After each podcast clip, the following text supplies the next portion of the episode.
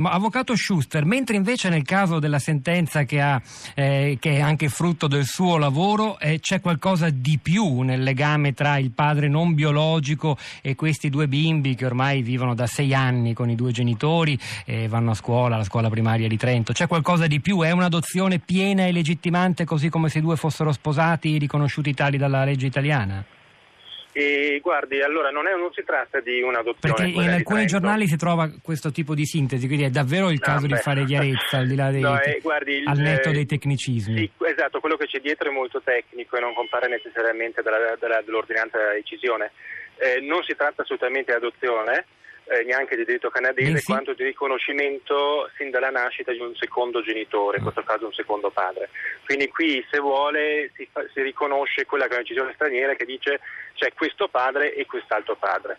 Quindi eh, non è un'adozione, è un, se vuole un riconoscimento di paternità. Quindi c'è una grande differenza rispetto molta, ai risultati ottenuti da Melita Cavallo in passato? Esattamente, io conosco bene la strada italiana delle, delle adozioni in casi particolari, le so esattamente quando è nata e io però come studio abbiamo sempre ritenuto di non seguire questa strada se non in maniera residuale.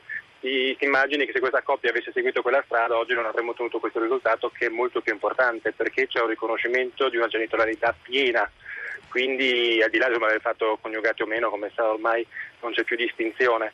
E quindi non ci sono i limiti diciamo, tradizionali, eh, non è detto insomma, che oggi siano ancora del tutto validi, che ha un'adozione in casi particolari. Senta, Avvocato Schuster, e quello che sembra di capire, che suscita anche reazioni diverse, critiche anche tra, tra molti nostri ascoltatori, è che questo riconoscimento della genitorialità, che non è adozione come lei ci ha giustamente spiegato, eh, si basa sul lasciarsi alle spalle, cioè ignorare il modo in cui questa genitorialità è arrivata in, in un altro paese. Eh, no, non è ignorare, ma affermare, vedi qual è l'alternativa? L'alternativa era dire che questi, questi, bambini non avranno mai un secondo genitore, perché mm. veramente il primo padre non è che per dare una madre inizia una relazione eterosessuale. Quindi la condanna di questi bambini era avere permanentemente solo un genitore, quantomeno pieno, con tutte le incertezze sul secondo, se fosse sarà consolidata, cosa appunto non ancora sicura, ci sono due sentenze contrarie del Tribunale Minore di, di, di Milano, eh, l'adozione in casi particolari. Quindi ehm, è una sentenza che consente a questa famiglia adesso di essere eh, tutta compatta e riconosciuta come tale. Quello che vi è dietro eh, si afferma non è rilevante per diciamo, bloccare questo iter. Mm. E do un esempio, uno effettivamente noi abbiamo avuto casi, voglio dire, eh, conosciuti anche dalla nostra Corte Costituzionale, un io posso prendere un genitore e metterlo in galera, se mi consente, ma non posso togliere la genitorialità sono due livelli diversi, cioè non Lei possiamo dice... utilizzare diciamo, mm. il, la protezione del minore o la non protezione del minore come rimedio, come grimaldello per colpire, al di là del fatto che sono nati in un paese dove è lecita e i bambini sono cittadini del Canada, cioè del paese dove sono nati, quindi anche un rispetto che esiste da secoli, per non dire millenni, verso l'ordinamento di cui una persona è anche cittadino. Avvocato Schuster, io voglio chiudere questa prima parte tornando a lei, che lo ricordo perché non avesse sentito dall'inizio della trasmissione, è il protagonista e anche vittorioso diciamo, in questa vicenda giudiziaria perché è colui che ha seguito come avvocato la, la, la causa di questi due padri che sono stati finalmente riconosciuti tali dalla, dalla Corte d'Appello di Trento. Schuster, mh, mm, a lei, guardi, perché ha sentito tante cose, so che voleva no, parlare. Esatto, guardi, ehm, con tutto il rispetto per gli altri intervenienti, io vorrei fissare alcuni punti e rettificare alcune false informazioni. Intanto non so eh, come si possa affermare che questo, questi bambini non conosceranno mai la donna che li ha partoriti. Questo non è vero.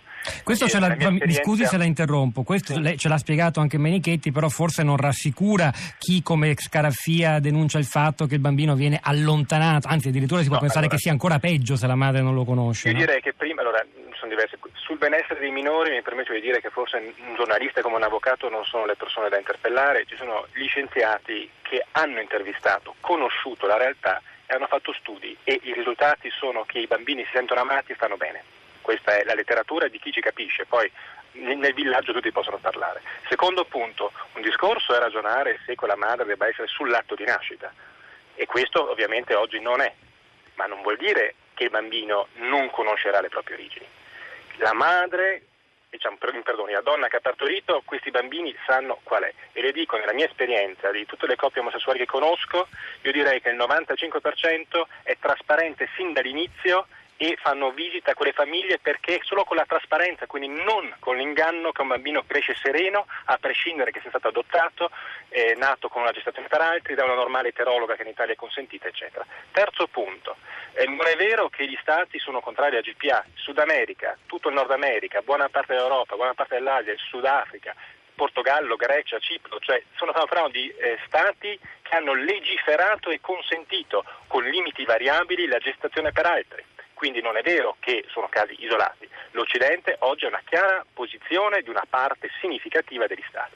Quarto punto, eh, anche le coppie eterosessuali che conosco stanno diventando sempre più trasparenti sull'origine genetica e biologica con i bambini, che non vuol dire che quella è madre sul dato di nascita, ma anche loro perché l'esperienza dell'adozione, che penso che eh, Terragni ed altri conosceranno meglio di me, che ci dice che occorre essere trasparenti con i bambini e finalmente anche le coppie eterosessuali hanno il coraggio di dire come quei bambini sono nati, da quale amore e con l'aiuto di chi. Una donna che mi dice che il dono è una balla solitamente sono stati gli uomini per millenni a parlare per le donne, adesso che una donna dica che io so che non è mai possibile che qualcuno faccia questo come, come gesto altruistico di solidarietà, mi pare di tornare ai tempi in cui gli uomini dicevano noi sappiamo il bene delle donne più delle donne stesse. Alexander Schuster è stato molto chiaro.